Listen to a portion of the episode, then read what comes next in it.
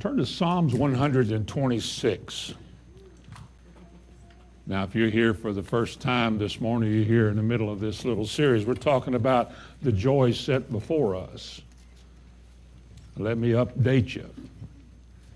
We started with Hebrews 12, where the Bible says concerning Jesus, who for the joy that was set before him endured the cross, despising the shame, and is seated at the right hand of God.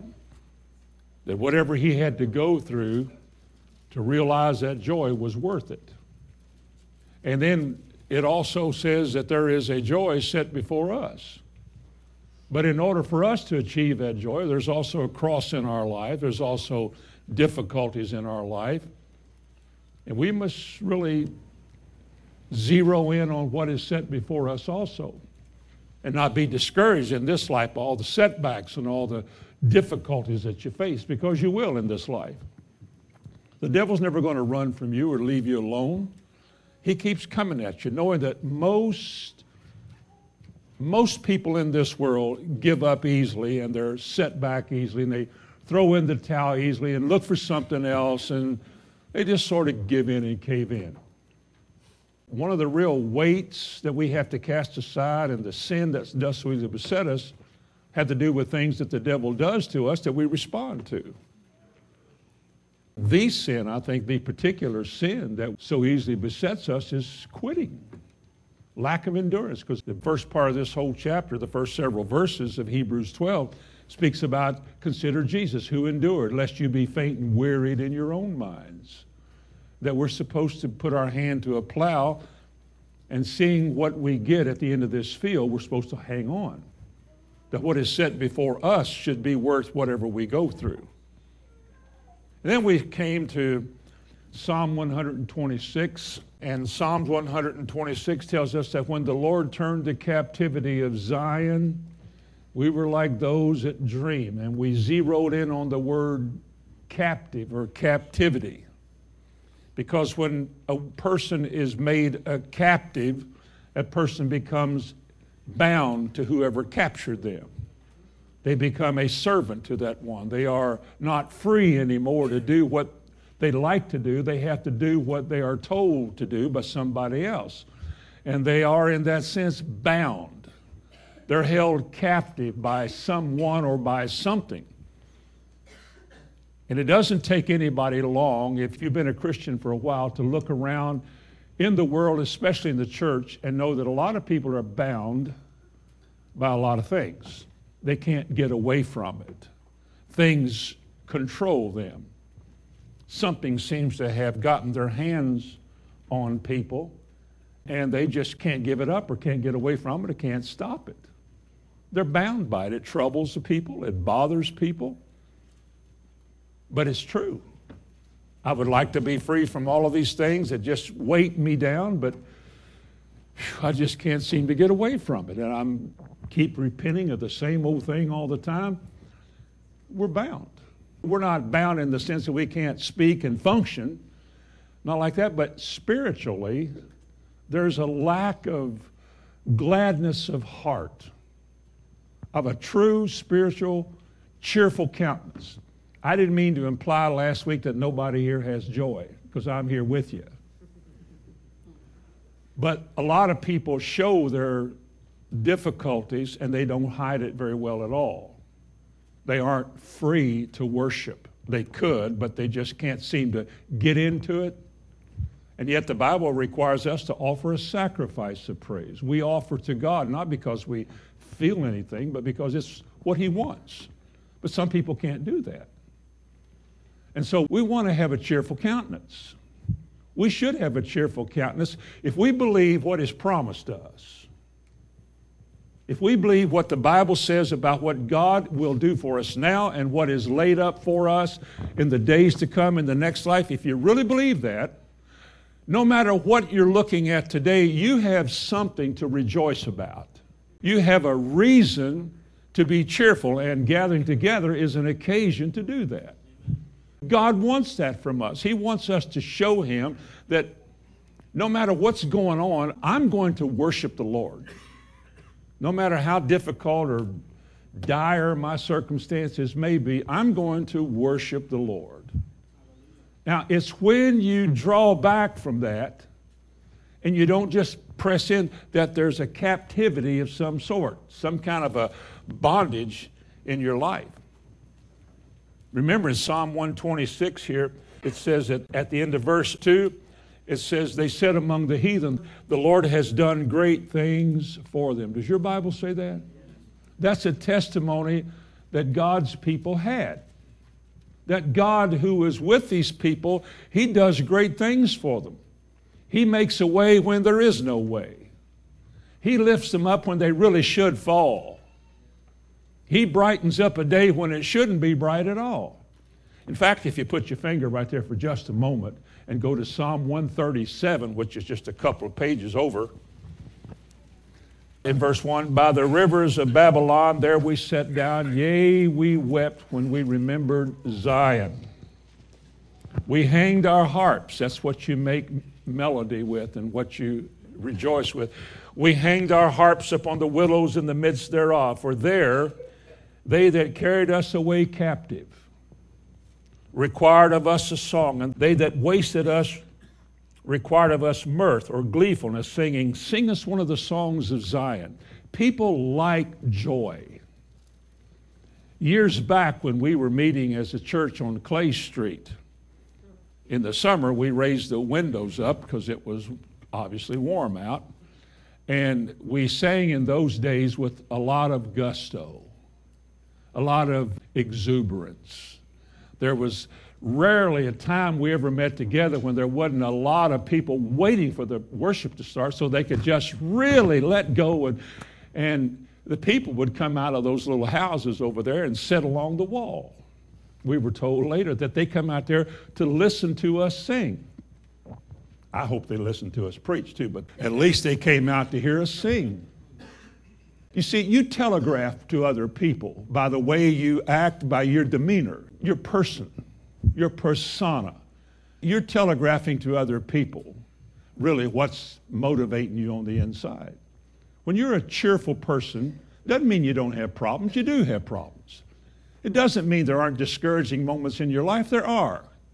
But it means that greater is He that is in you than all the things that are outside of you, and you just respond to it, and you always have a good answer, and you're just a cheerful person. You don't just quit and lay down and say, Well, I'm just not. You don't do that. Because God means more to you than for you to act like that. And so, just cheerful attitude is what we're supposed to have. We're supposed to carry it with us. You and I both know people here in this room that no matter what day of the year or what's going on, you talk to them, they always have a smile on their face. They're always able to respond with something positive and cheerful. Because there is something in these people, in us, that is greater than all the trouble that's outside of us. We can't solve the world's problems. God will solve what needs to be solved when Jesus comes. But in the meantime, God's people are going to be joyful people. We are the people who know the joyful sound when making merry melody in your heart unto the Lord and sing with grace in your hearts unto God. That's the kind of people we are. When we don't do that, when there's a resignation to some pressure in your life, and something invades your life and suppresses you, and you cave into that, you're bound.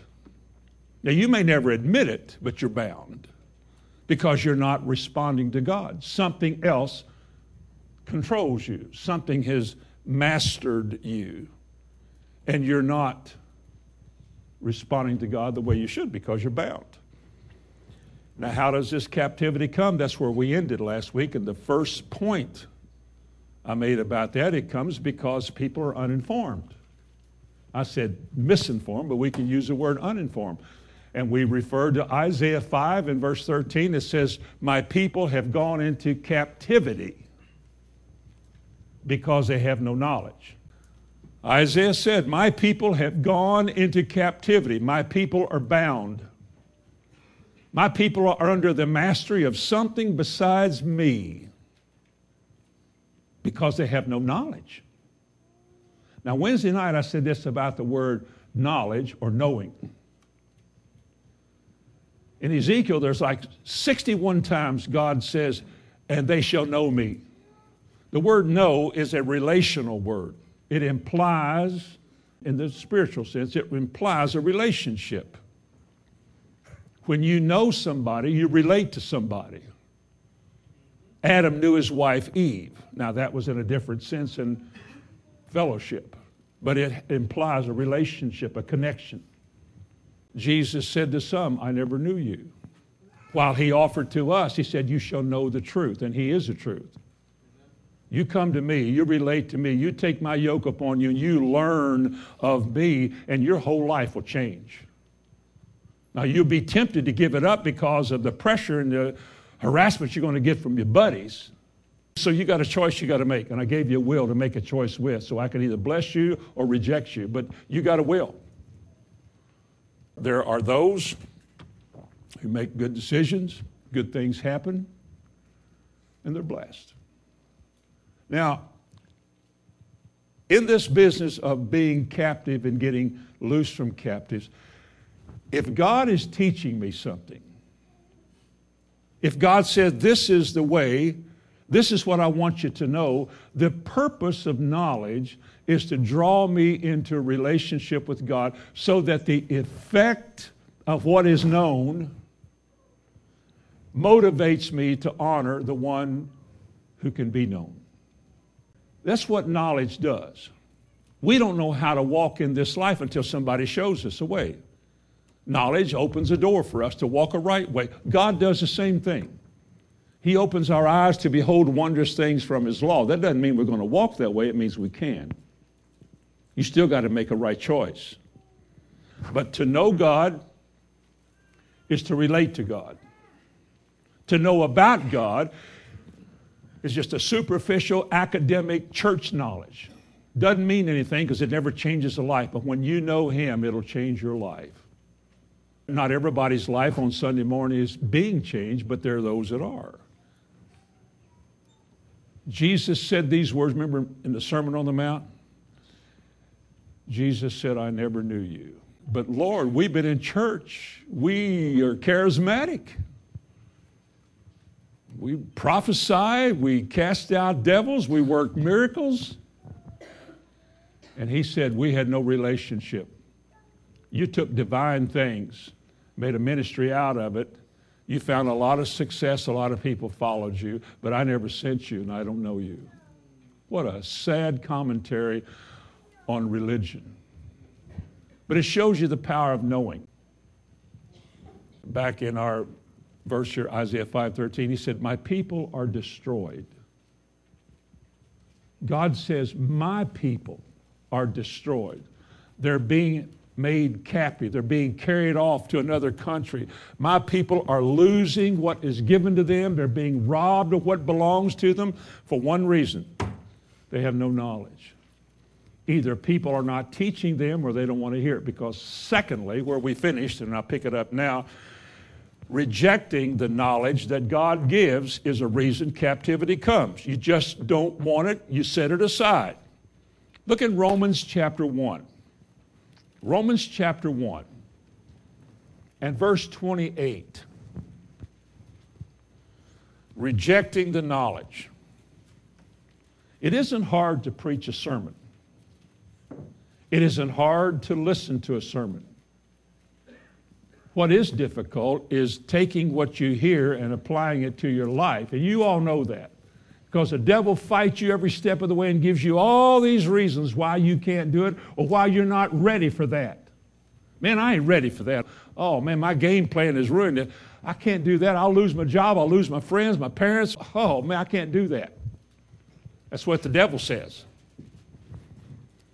But you got a job, you got a choice. You got a decision to make.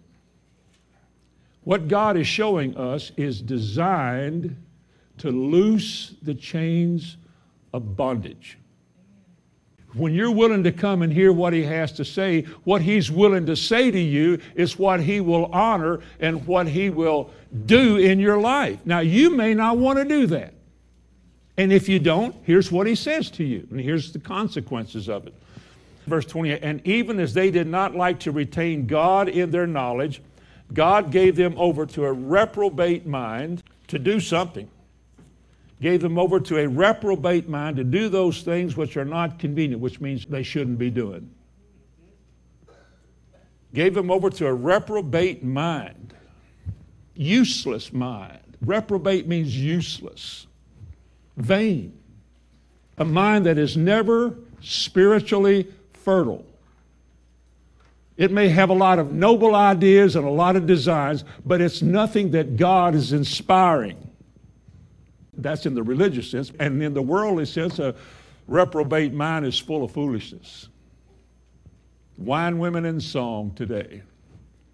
That's what the world's about to so much, like the music world the world of darkness, wine, women, and song, or drugs, women, and song. It's just a world of corruption, destitution, full of reprobates. Now, the Bible said, your Bible says in that verse, that there are those in the last days who will not like to retain, keep what God is showing them in their minds but they reject it. A lot of reasons, a lot of excuses, but they reject it. And what follows, look at verse 29. He says, and being filled with all unrighteousness. I think this is what I just mentioned about the world today being filled with all unrighteousness, fornication, wickedness, covetousness, maliciousness, full of envy, murder, debate, deceit, malignity, whispers, backbiters, haters of God, despiteful, proud boasters, inventors of evil things, disobedient to parents without understanding, covenant breakers, without natural affection, implacable, unmerciful, who knowing the judgment of God that they which do such things are worthy of death they do the same things and take pleasure in it. Sounds like the headlines of either the evening news or the morning paper. People are killing people today just because they can't stop killing. People are mad and people are angry. They hate you. They just hate. I mean, they wake up in the morning and they're mad. And they're so easily ticked off. They lust for things.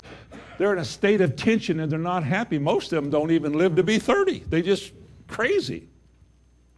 This is the hour that we're in, but also this is what happens. God offers a way out of that kind of a life. And people don't want that. Their excuse is, well, I'm not ready for that stuff.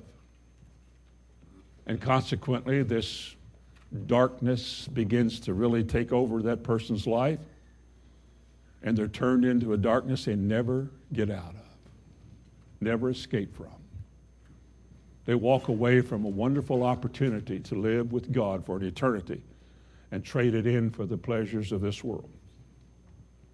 This is what happens to them. They didn't like to retain God in their knowledge. Keep going to the right over there just a little bit and see if you can find 2 Timothy chapter 3 and verse 8. Now, as Jannes and Jambres withstood Moses, so do these also, notice these words, resist the truth.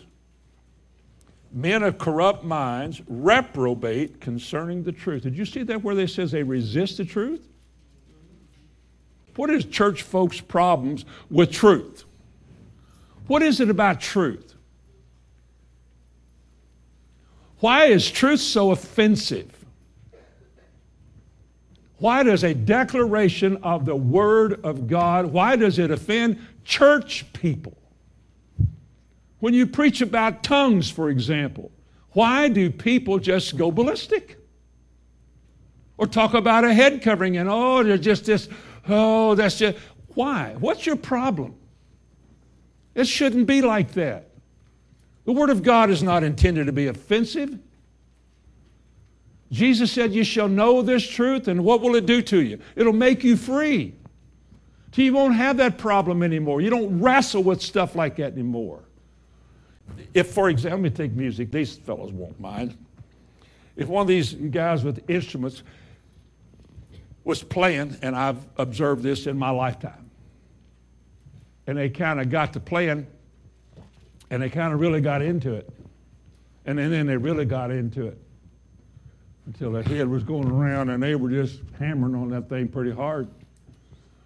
And I went up to them afterwards, and I said, I'm speak the truth. I don't think that's the way you ought to play that in church, and really any other time. We're here to blend in music together so that a spirit of worship comes forth, not put on a show. We're not here to see how fast you can move your fingers. Did I possibly tell him the truth? So he puts his guitar in his case and Well, get somebody else to do it then. Now, people do that to God. Now, they don't do it that way, they do that to me, or not to you, whoever told them the truth. Just like one of you young girls. If your dress was too short, and we took a vote, how many y'all in here think this girl's dress too short? And 80% of the people voted, yes, it's too short. Man, I'm just going somewhere else to church then. See, you're not going to get free. You're bound. You've got a way you want to do things, and you don't like your style to be changed by a bunch of judging people. I don't care how true and pure what you said was to that person, they're not going to respond to it. They're not going to do it. That's why people aren't getting free, because they just reject the truth. If I saw you driving through town the other day and you were scratching off and throwing gravel and went sideways around a curve and you were because you're Charlie Cool or whatever, whoever you are, and I pulled you over down there at the McDonald's while you're out there sipping on something to give you a spiritual ticket. No, I pulled you over there.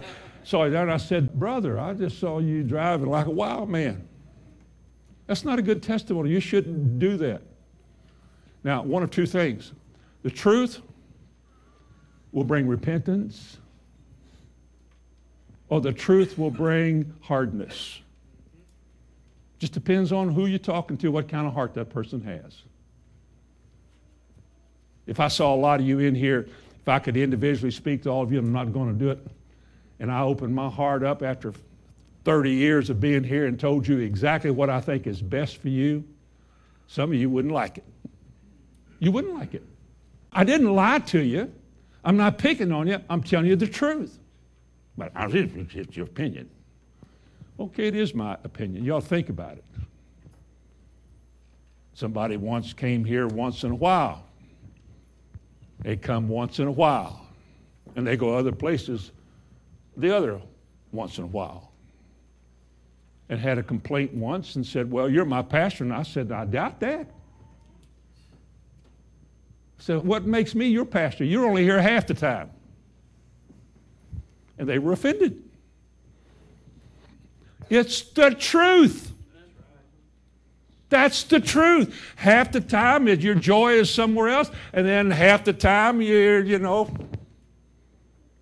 somebody looks at me and tells me, I don't like this place. I'm telling you that I don't think that I'm your pastor. That's the truth. And people are so offended by that. And then the rumor mill and the phone and the ratty tat on the little, you know, thumb talking and bigger thumb talking. And next thing you know, Hamilton is just, he's so insensitive. And it's truth. Truth. Truth will either humble you to where you say, you know, you're right. I'm wrong. A man pulled me aside up in another state, another city many years ago, and he said, You know, you use a word in the sermon tonight. That's, you shouldn't use that word. That's not a good word. Now, my initial response was, What do you know about anything? What do you know about anything? But as I listened to him, my heart smote me because of what he said, and I told him, I said, You know, you're right. I'm not going to use that word anymore, and I haven't just an adjective, but, but it wasn't necessary to be used. See, there are people who resist the truth, they turn away from the truth, and they turn to darkness. If you look also in chapter 2, in verse 26, 2 Timothy 2, that they might recover themselves out of the snare of the devil, who are what? Who are taken captive by him. How? At his will. Is not the devil going about like a roaring lion seeking? He's looking for somebody he can devour. And when he does, listen, here's what happens. When he does, a captivity comes into your life, a kind of bondage comes into your life, and it is almost always evidenced by a lack of joy. Your life is not a cheerful life. Your time together is not a time of gladness of heart. All you would like to be, but maybe it's point three here. Maybe something that you spiritually allowed in your life is holding you down. Point three would be movers, movements, and motivators. Motivations. Point three following movements, motivators, or movers. That's my best I could come up with. Following ministries or personalities. Movements, for example. Some new thing, some new ministry emerges on the scene.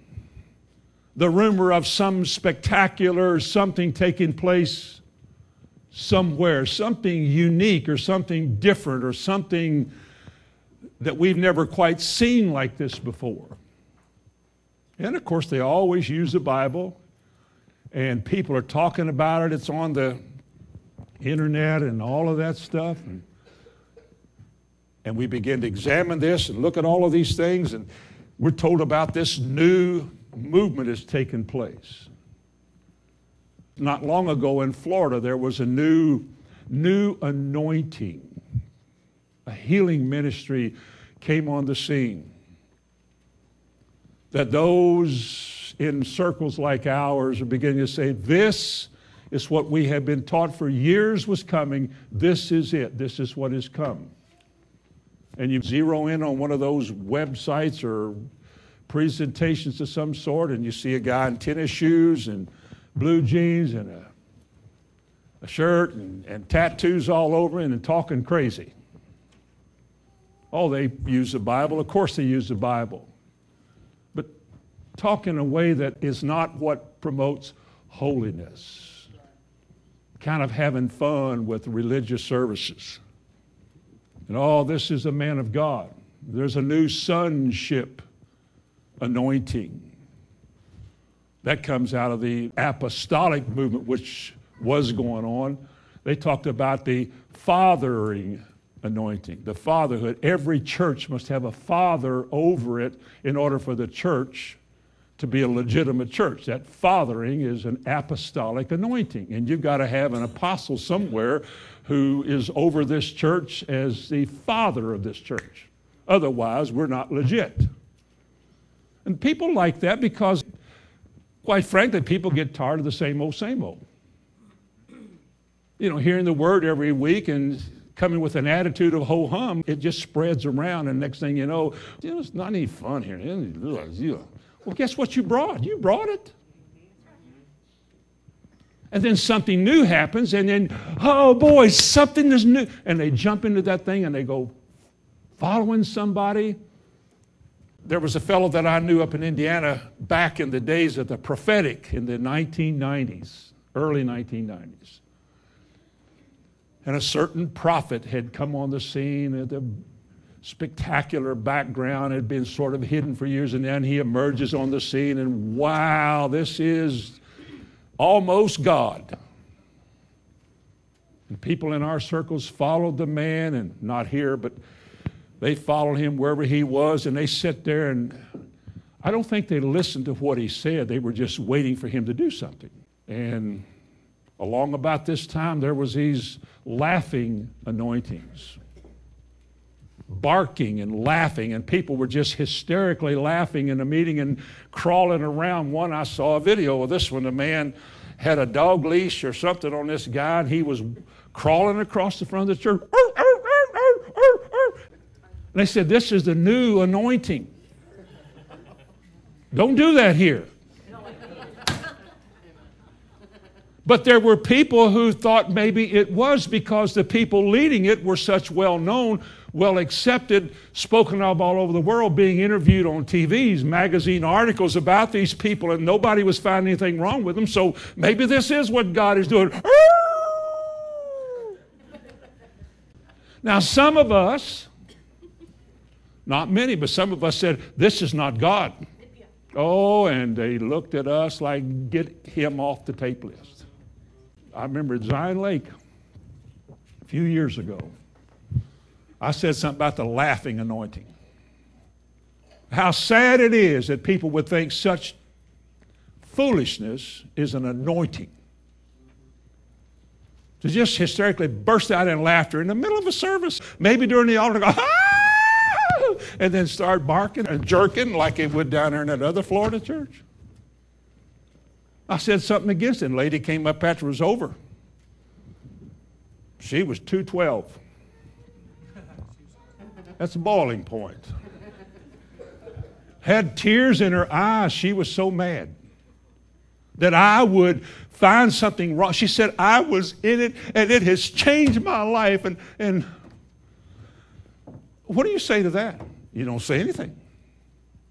You say, Well, I'm glad your life is better and all of that kind of stuff, but I'm just telling it the way I see it. Now, I find out a few years later where this same lady moves in a friend's church, a guy that I know. Oh, this lady needs to be saved. Talk about a troublemaker. Whoo! But she's one of those kind of people that control like this she had an experience that was not sent by the Lord, but she didn't want it not to be of the Lord and oppose anybody that said it wasn't of the Lord. Truth isn't going to set that lady free. It will not. So, this is what happens to people. The prophet turned out to be a homosexual and an alcoholic.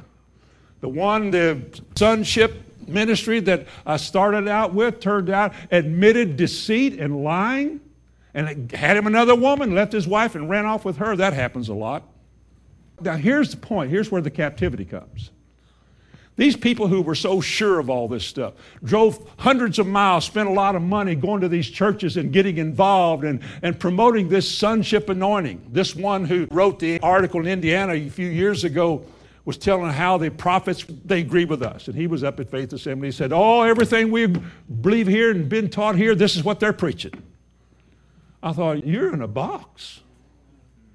And the same person went to Florida, and I never heard of him all these years, and finally another little letter goes out that this new sonship tattooed anointing is the real deal. Taking his son down, having prayed for special revival service on a Friday night for a revival anointing. I'm taking my son down, I'm getting in line. And then all of it turns out to be a fraud. Now, here's where the captivity comes in. You've been had. You've been had. You opened your mouth wide and somebody stuck a hook in it. You were just looking for something new. You were just tired of waiting on God to do something. And so when something happened, you were sure it was God. You dove in and look, you've been lied to, you've been deceived. Wasn't God at all.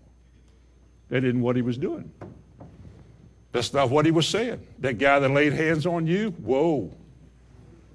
Whoa, whoa, whoa. Then you get depressed. The bondage comes in when you begin to think, I just can't take any more of this. I've been in five movements in my life. The leader dies in one, and all these other people turned out to be less than anything. i am just going to go back wherever I can go to church and get, and just go back where I used to be and just Worship, not anymore. Used to. Used to be really exuberant, dancing, and not now. Now you've been shot at and hit. You've been wounded. And it's hard for you just to repent, admit after all them letters you said and all those testimonies you gave about what's going on, and it all proved to be wrong. Now you're just, I need to keep my mouth shut. You just sort of cave in and give in to all this kind of stuff. Here's what's happened I'll quote you one Isaiah 9:16. For the leaders of this people cause them to err. For the leaders of this people cause them to err, and they that are led of them are destroyed. Can I kindly suggest to you that you need to be careful who you follow? And that you need to be careful what you follow. Because if it's not of God, it's of the devil. Never a time like the hour we're in right now when that ought to be a priority. What am I following? What am I believing? Who's teaching me? How do I know it's right? Bible speaks about that. Take heed what you hear, take heed how you hear it.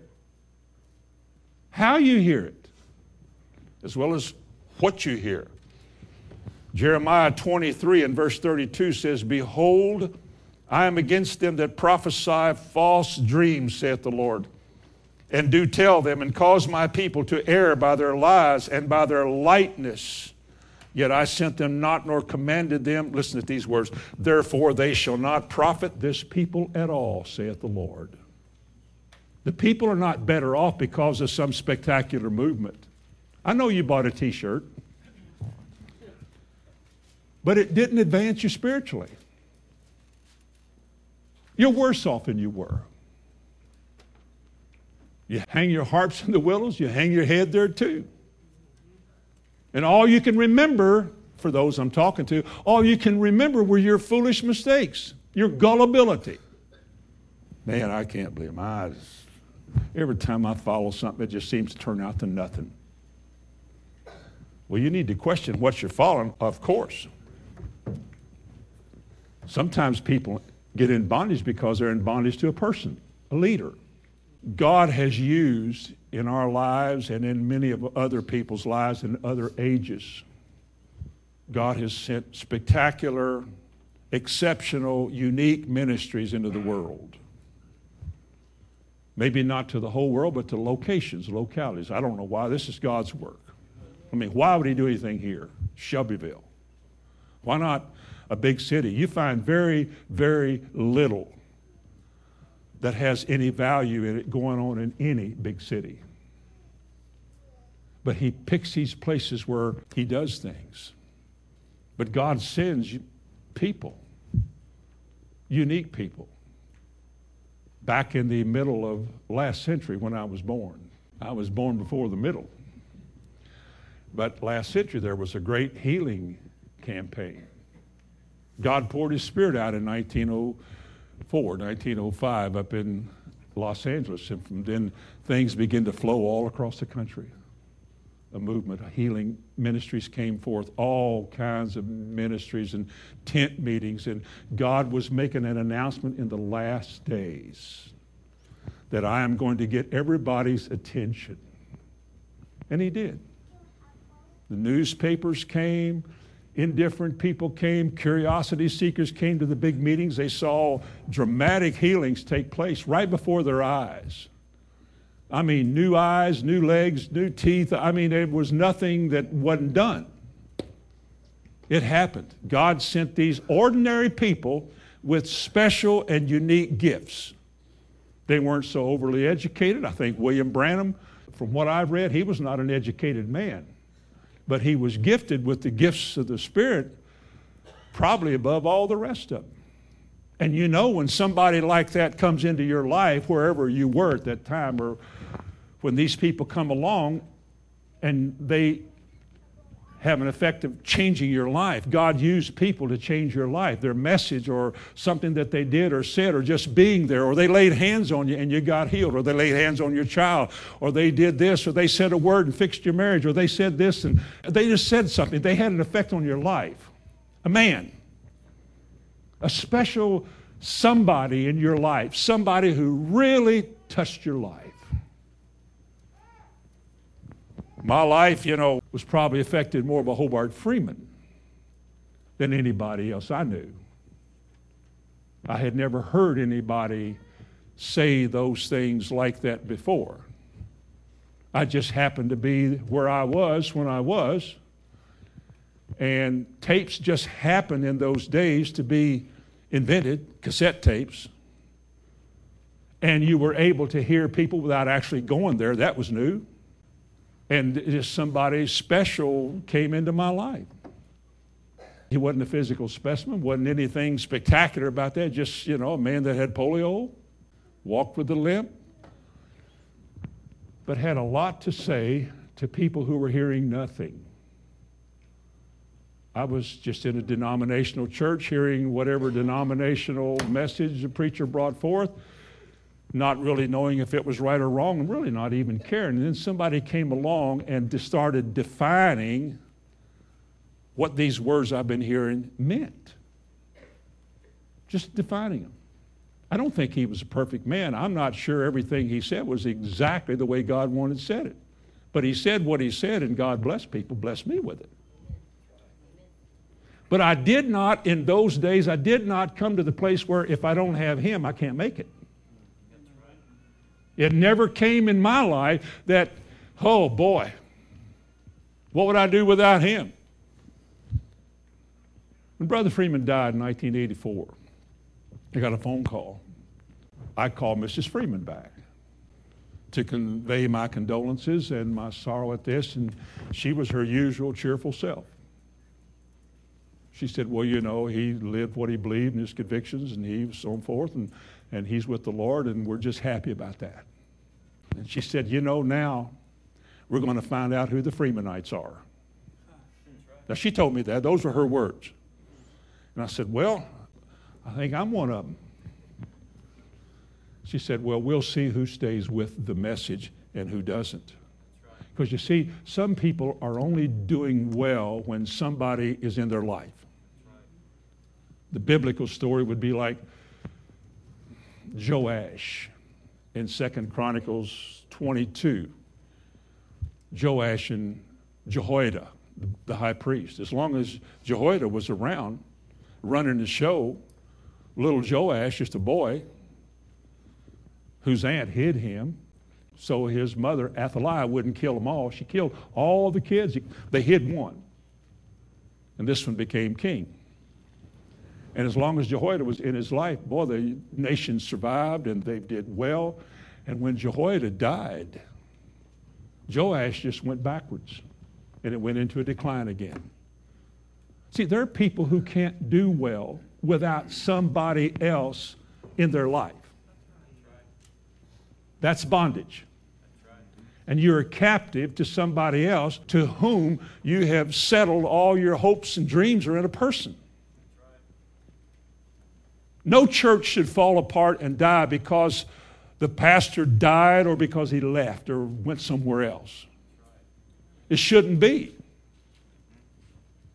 It should not, absolutely, should not be. But it happens, and it happens a lot.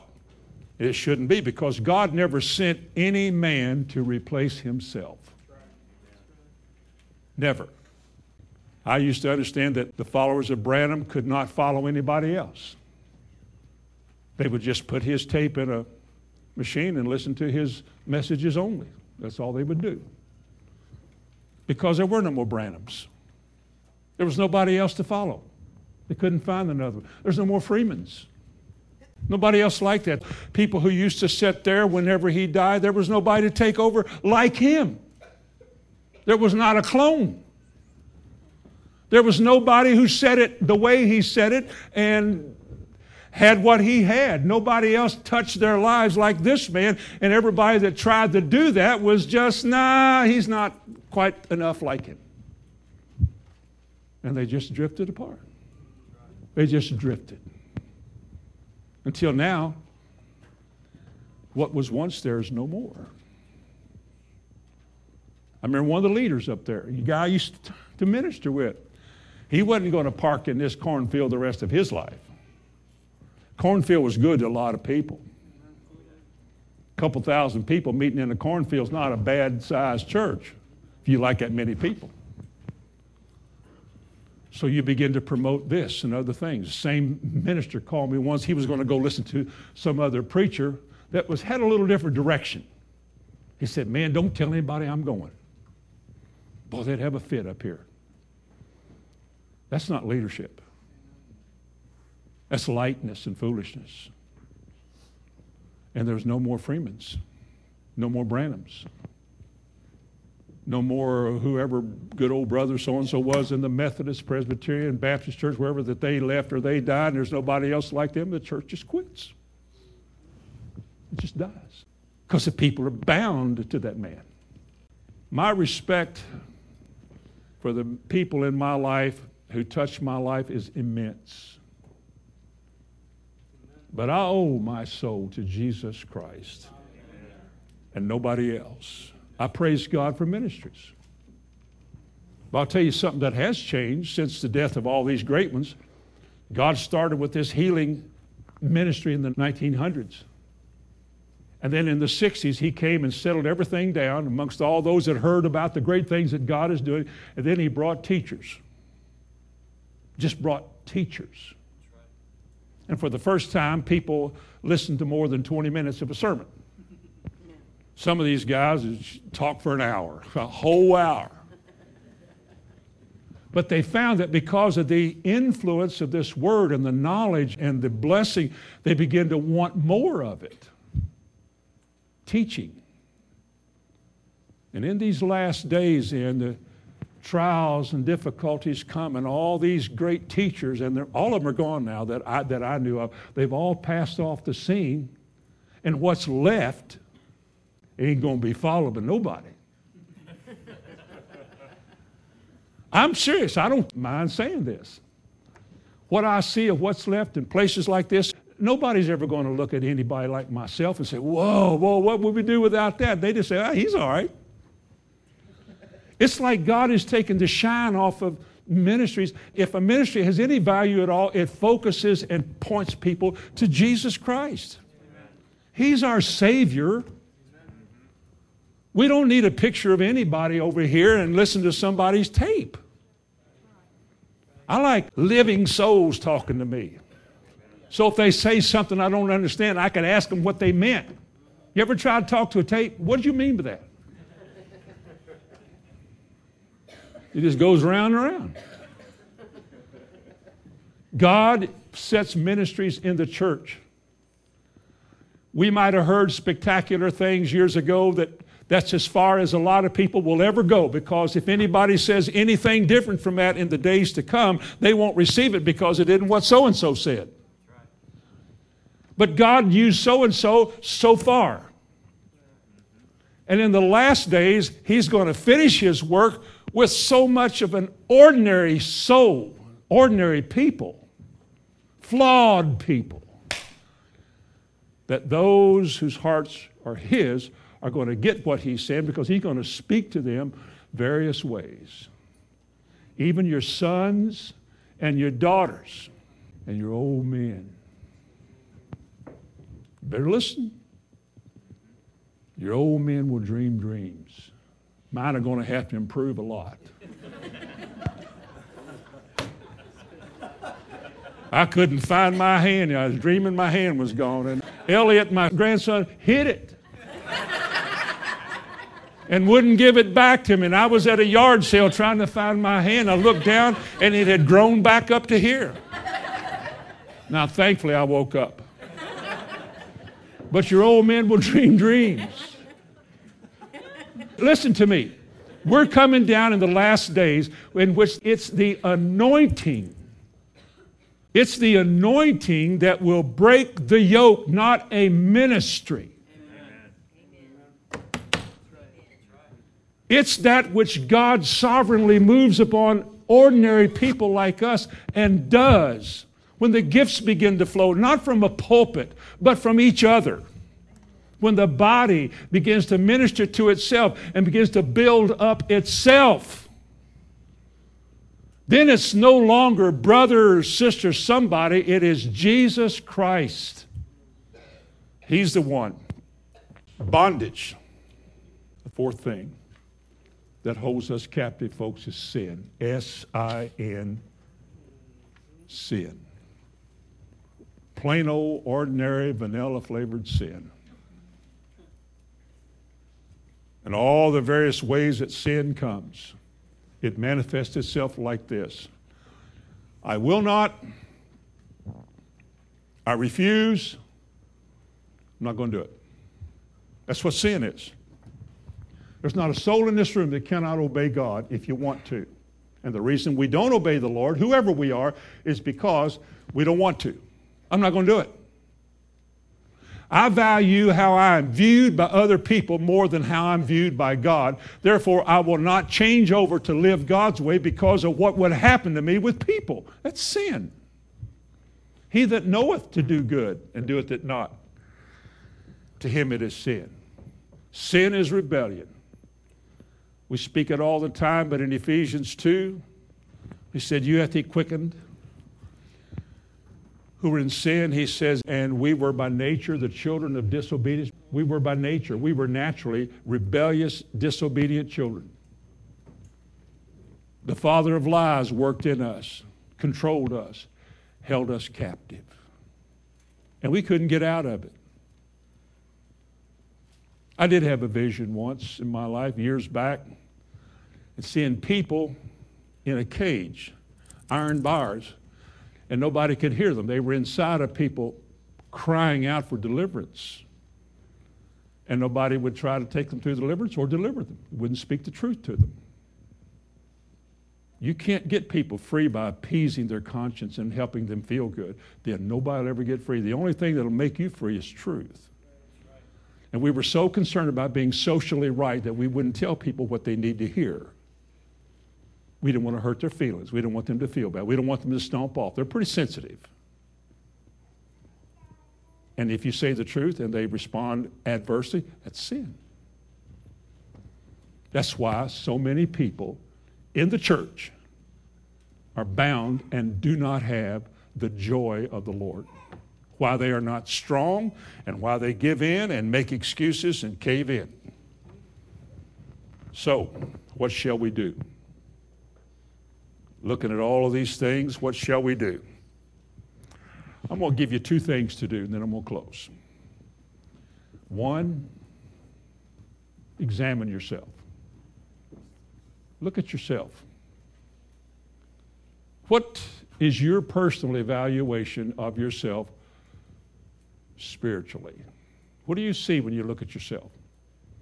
Are you really a spiritual, joyful, exuberant, person?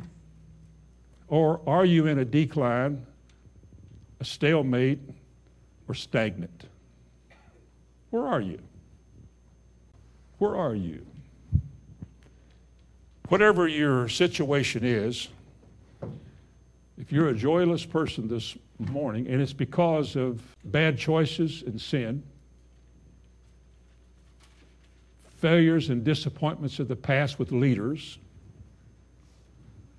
Maybe you need to just repent for allowing yourself to be so vulnerable and just admit your sin. You'll never repent until you're willing to admit you're wrong and he's right. That's how you repent. That's why you repent. Second thing you have to do, second thing is fight. Fight. If I ask you this morning, how many of you want to go to heaven? I would like to think that there would be a mustering up of everybody here to say, me.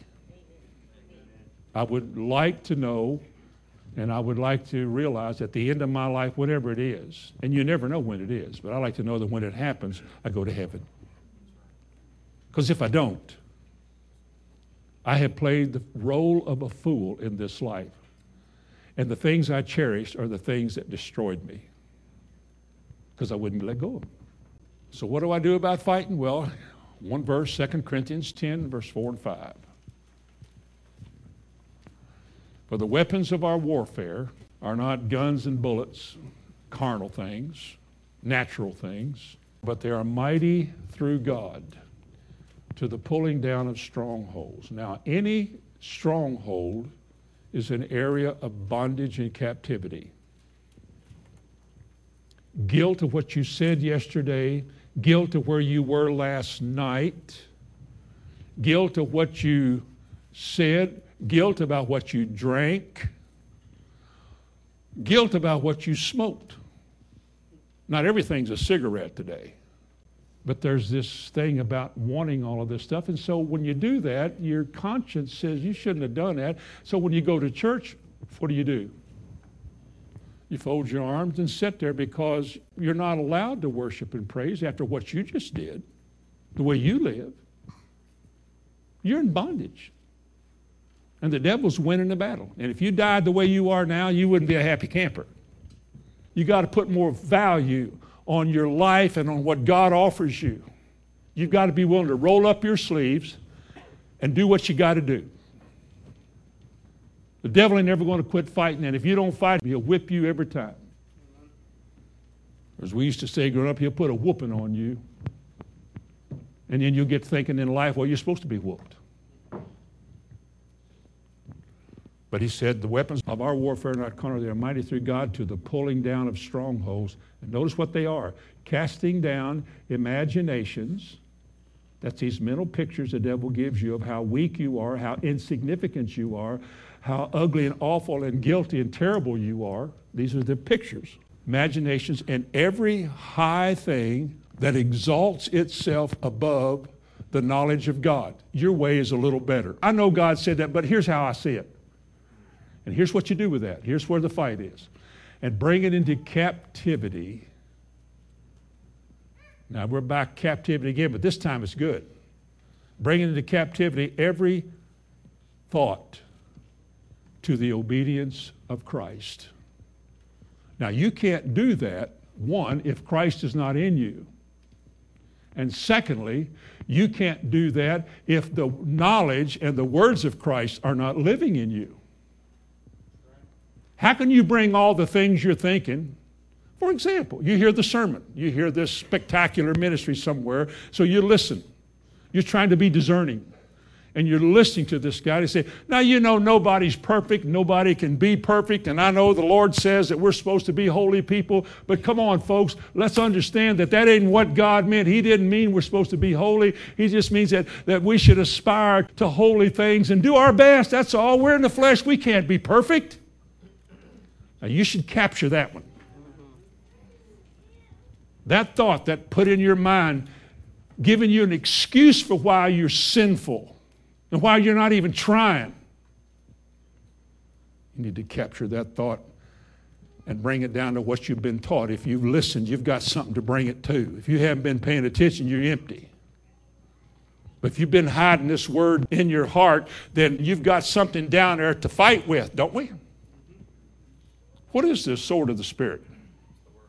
The Word of God. You got no swords, you got no word. You got no words, you got no swords. You got no word and no sword, you got nothing to bring anything captive to. What do you bring it to? Jesus? What did he say? I don't know. Well, then how are you going to control and capture thoughts and overcome things that you don't even know what he said? You let the preacher tell you what he said. You didn't remember it. You assume that the educational system that brought the pastor to your church and the seminary, that made him skilled and gifted and right, and everything he says is okay. And you, you know nothing. And so when the enemy comes in like a flood, there's no standard that is raised up against him concerning the word because you don't have any word. Best you got is vacation Bible school. Onward, Christian. You know songs.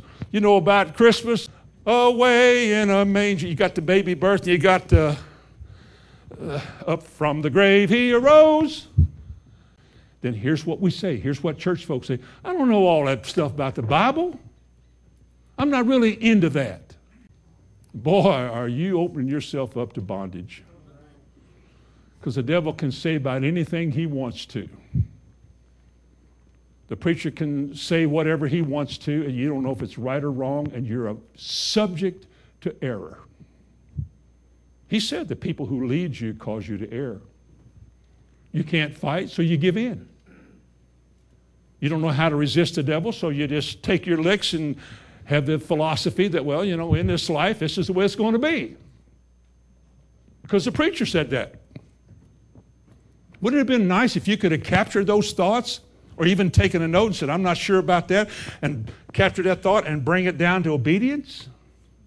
And then say, that ain't what the Bible says. That's not what the scripture says. I will not retain this or follow this. I'll put it under my feet. If you can't do that, if you've got nothing living and alive in you to challenge whatever you're hearing, then you're vulnerable. I don't care what church you go to, I don't care who you sat under, whose ministry you've got all the tape. I don't care. That isn't what sets you free. The thing that'll make you free is what's in your heart. You got to hide it in your heart, the Word. You got to hide it there in such a way that you count it a treasure. And anybody that speaks not according to this word, Isaiah said, they have no light. And if it's not light, it's darkness. And it binds and it makes captive and it leads you into darkness. Because you sit there with your arms folded not having a clue as to what the Bible says about this or about that, and never searching the scripture after you heard somebody because it's no big deal. And 15 years later in your life, there you sit, unable to worship, offended by noise, no discernment, weak, fearful all the things that troubled you that you got delivered from 30 years ago, it's all come back. Isn't that a shame? My people are destroyed for lack of knowledge. But God said in Hosea 4 6, because you have rejected knowledge, I will also reject you.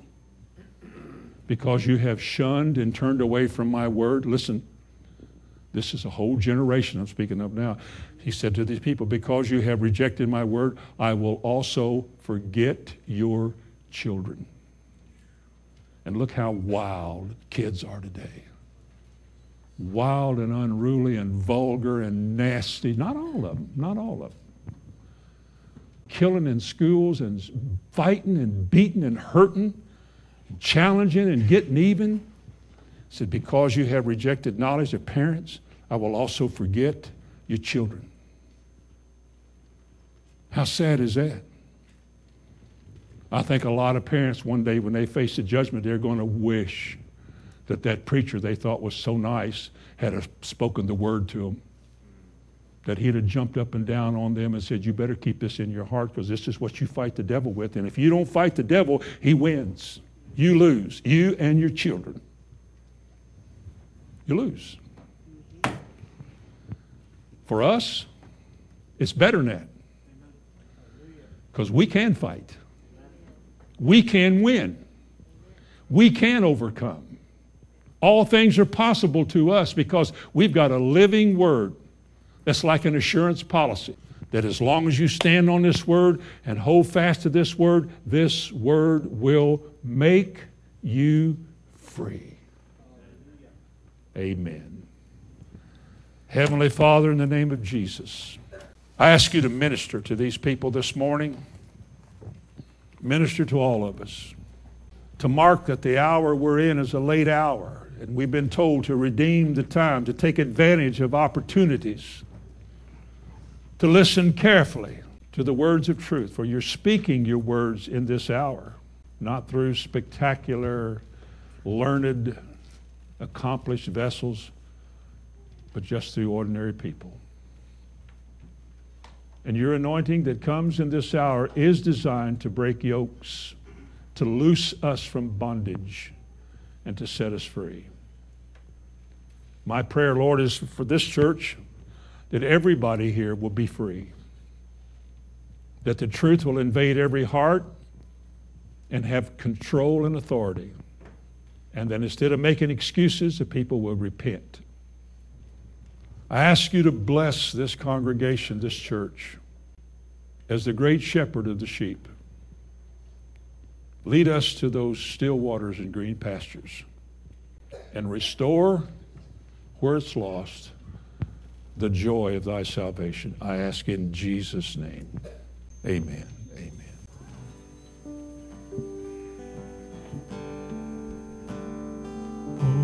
Oh,